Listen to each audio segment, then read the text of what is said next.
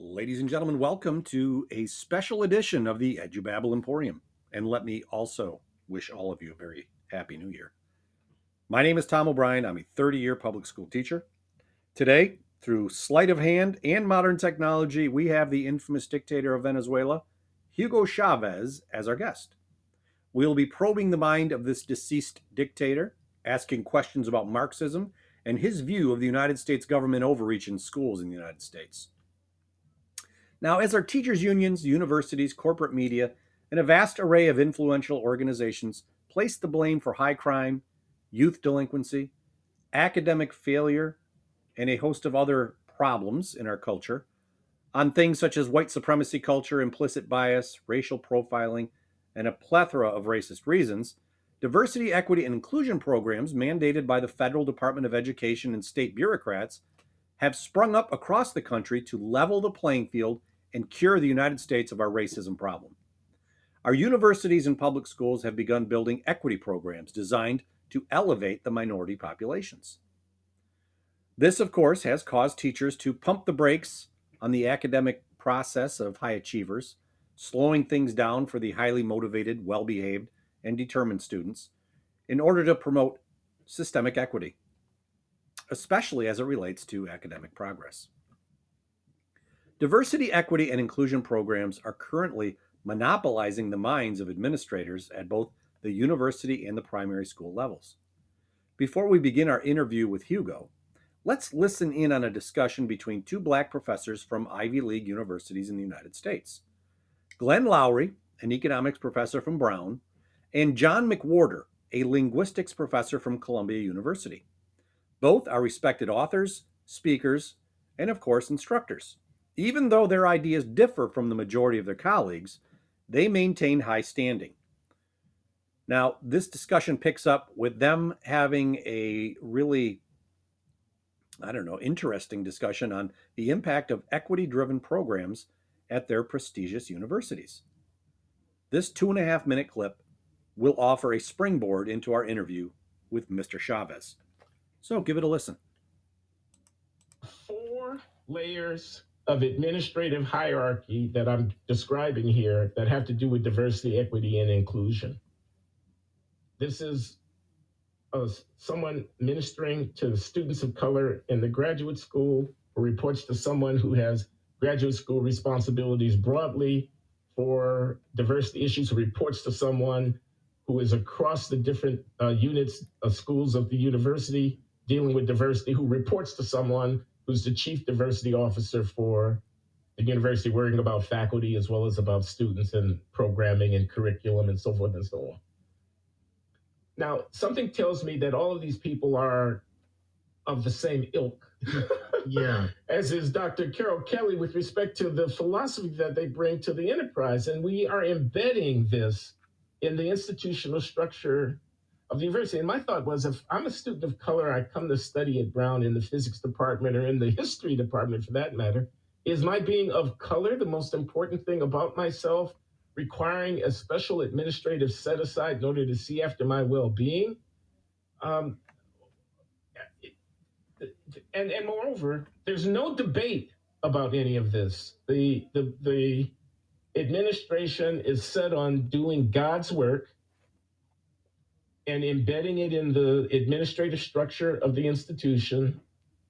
And this is happening without significant uh, pushback uh, from any quarters. And if there were pushback, if I were to write a public letter or something like that, it would be dismissed as the rantings of some, you know, uh, Trump loving, uh, you know, Tucker Carlson watching uh, reactionary who is simply standing in the way of history, standing athwart the historical imperative to create more just and inclusive institutions.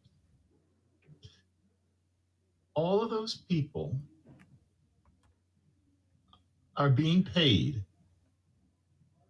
to identify racism right. that almost never exists. And I mean, part of their mission is, I mean, to be seen as doing their jobs, they have to smoke some racism out. If they don't, it looks like they're not they're not doing their jobs, they're not earning their keep. And so they're going to find it. People are going to report things to them and they're going to interpret them in, you know, the quote unquote proper way. they're assigned to endlessly discuss and hunt for and decry racism that essentially does not exist at, at Brown University. Where's the racism? All right, we're going to stop it right there. So, one of my favorite podcasts is called The Glenn Show, and Glenn Loury is the host. And about once a week, he will have John McWhorter on, and they have some great discussions. And they look at things from the perspective of African American men, also from the perspective of college professors. And they differ, both of them differ very much on their political views, but they do see this anti racist movement and this doctrine of equity as being very racist and very demeaning to the black population. So now let's move on to our interview. Um, you know what? Thank you very much, Mr. Chavez, for being here. And let us begin our discussion by contrasting the United States constitutional term of equality with equity. And then you can bring in the Marxist term of equity and let us know what you think about it, which is definitely a building block for socialist dictatorships. So fundamentally, equality and equity are very different. The first is an American constitutional value found in the Fifth and Fourteenth Amendments, dedicated to assuring individual citizens are entitled to equal protection under the law, an equal chance to participate in society, and an equal opportunity to succeed in educational and employment endeavors, eventually leading to happiness and prosperity. So, Mr. Chavez, will you please expound on equity and what it means to you in your perspective? Thank you very much for having me here today. Um, yes, equity is a Marxist term, and it is basically founded on the idea of uh, the mass transfer of wealth between groups, uh, giving uh, what is earned to someone else. Uh, it usually sometimes has to be done by force by a very powerful government. Now, in education, uh, this transfer may not be of wealth, but um, it, it, can be something like uh, quotas for hiring teachers, uh, parameters that are set for disciplined students, and grading systems that focus on equity instead of earning your grades, okay? Because um, we need to keep things equal, all right? Um, a famous quote by one of my heroes, Karl Marx, the co author of the Communist Manifesto, he put it this way From each according to his abilities, to each according to his needs. And that is how I try to run Venezuela. Thank you. Um, what are your thoughts on the strong influence that the United States Department of Education has had on the public schools in the United States, especially as it relates to equity and discipline? And I am reminded of Barack Obama spearheading an effort by the Justice Department and the Department of Education, sending something called a Dear Colleague letter to all the schools threatening economic sanctions if they didn't guarantee equitable disciplinary data. Yes. Well, first of all, I think Obama did a great job promoting equity within the schools. A socialist system can only succeed when there is a powerful central government uh, that must mandate policy in order to guarantee equal outcomes for all. Okay. So, uh, the Department of Education, I'm proud of this.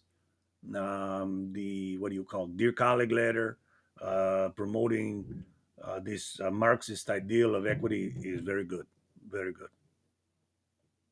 Okay, well, many conservatives were angered uh, by this government overreach.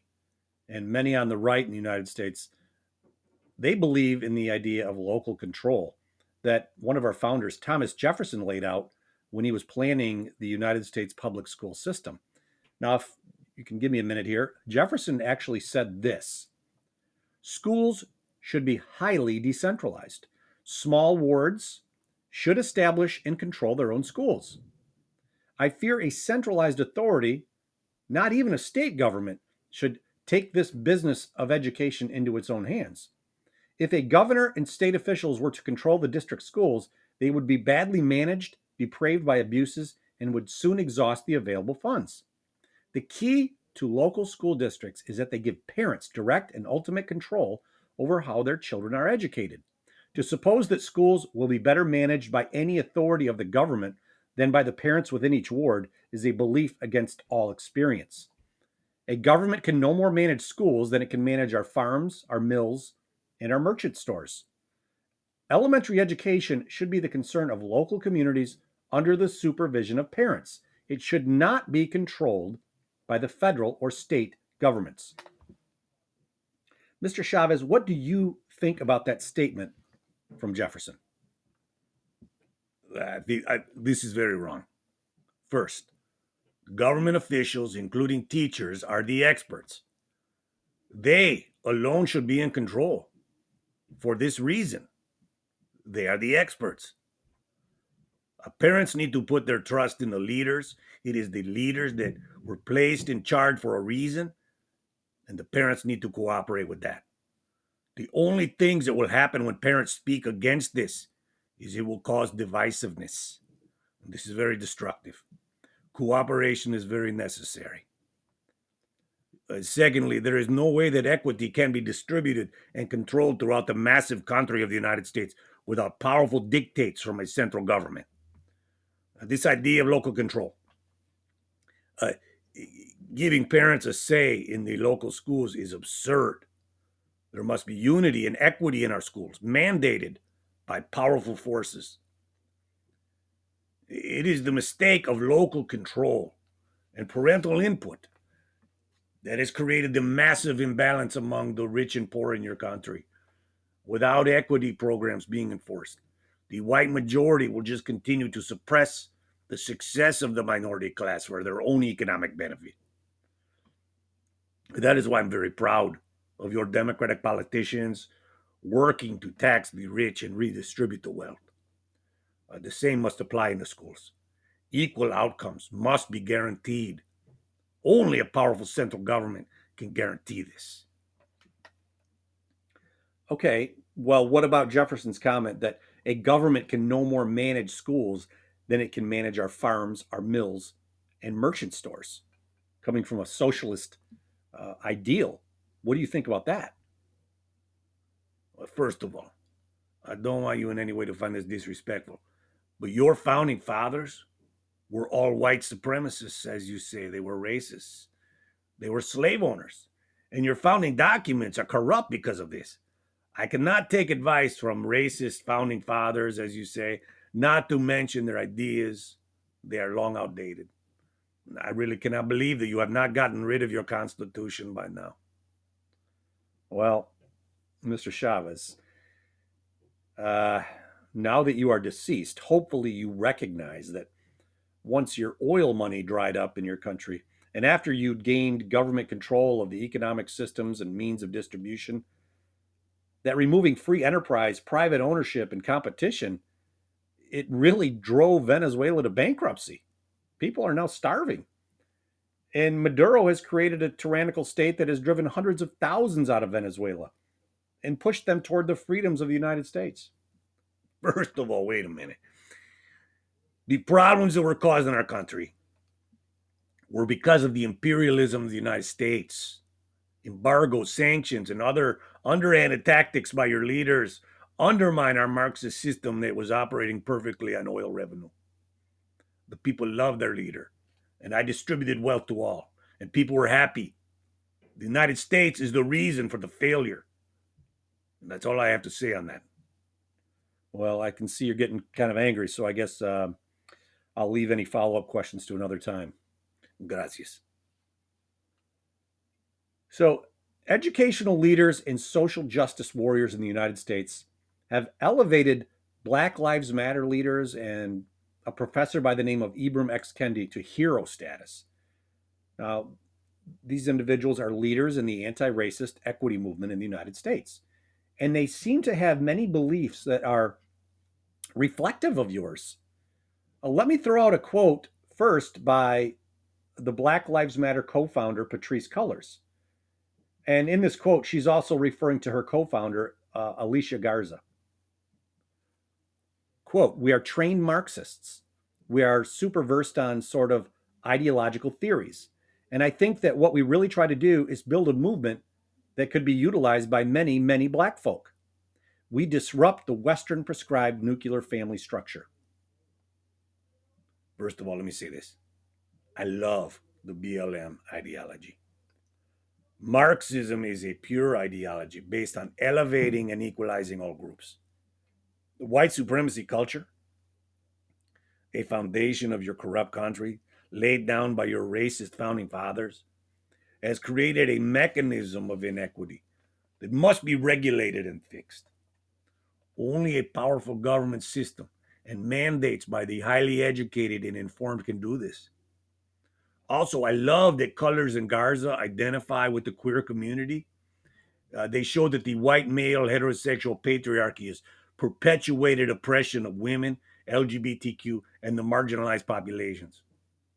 BLM is only there to level the playing field. Okay.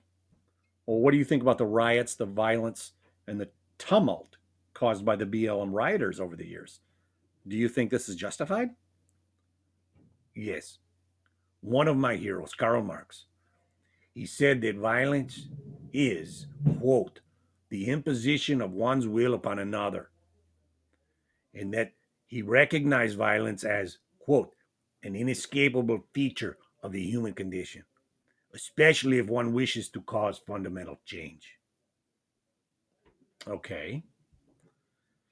Uh, I guess I'll leave that one. Well, now to Ibram X. Kendi, the author of the book titled How to Be Anti Racist. Kendi defines inequity as inequality of outcome, not as inequality of opportunity. Now, that means that any measurable social difference between racial groups must be chalked up to racial inequity.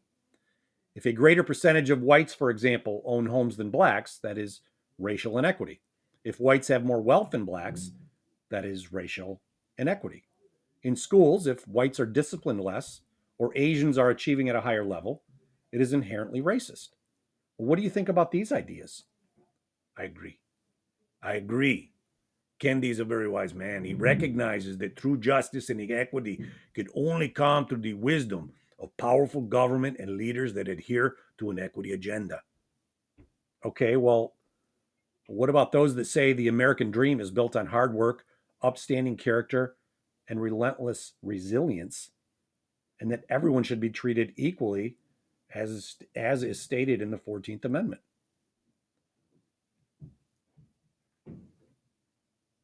Well, let me just say this. Those concepts of like hard work, upstanding character, all that, those are words from racist white men. Those are the characteristics that were established by the white European overlords that wrote your racist founding documents. okay. Well, I'd love to respond to that one, but uh, you look agitated. In your deceased state, I'd better leave that one alone. So, continuing with Kendi. Here are his thoughts on utilizing discrimination to create equity, even though this premise goes diametrically against the Equal Protection Clause of the 14th Amendment. Quote The defining question is whether the discrimination is creating equity or inequity. If discrimination is creating equity, then it is anti racist. If discrimination is creating, oh, excuse me, let me go back to that. Let me start again. Uh, the, this is a quote. The quote starts like this The defining question is whether the discrimination is creating equity or inequity. If discrimination is creating equity, then it is anti racist. If discrimination is creating inequity, then it is racist. The only remedy to racist discrimination is anti racist discrimination. The only remedy to past discrimination is present discrimination. The only remedy to present discrimination is future discrimination. Unquote. What, what do you think about Kendi's words there? Because obviously, he believes that we need racial discrimination in public policy in order to elevate minority po- populations in other marginalized groups. First of all, let me say this. Okay, you brought up your uh, Constitution, your 14th Amendment. Your Constitution is based on the idea of a white majority, it is built on racist patriarchy. It does not deserve my respect. Again, I think your Kendi is a hero. He recognizes that those educated in equity ideologies are the ones that must implement policies that level the field, as you say, in your country. Otherwise, you will continue to see the domination of white supremacy culture that has created all of the problems in your country. Now, Karl Marx understood what it took to bring equity to the world, but it is up to us, students of his ideas, to implement them correctly. The only reason his socialist policies did not last in my country is because of the de- demonic imperialism of the United States, which worked to oppress my country and destroy one of the only economic systems that was based on equity and distribution of wealth. Your racist ideals, your powerful patriarchy, is always out to destroy countries that are based on the bulwark of Marxism. Well, thank you for your time, Mr. Chavez. I think we can summarize that you fully support the equity policies being implemented in our schools and institutions of higher learning, and that the Democratic Party reflects the ideas that you implemented in Venezuela. Sí. Gracias. It has uh, been a nice reprieve to visit with you, uh, but I must get back to my sulfur farm in Hades. Well, okay. Uh, well, hopefully you maybe will join us again, sir. Uh, maybe I can ask some follow up questions. I will consult with Lord Lucifer, the overlord of my new dominion. Okay. Well, okay.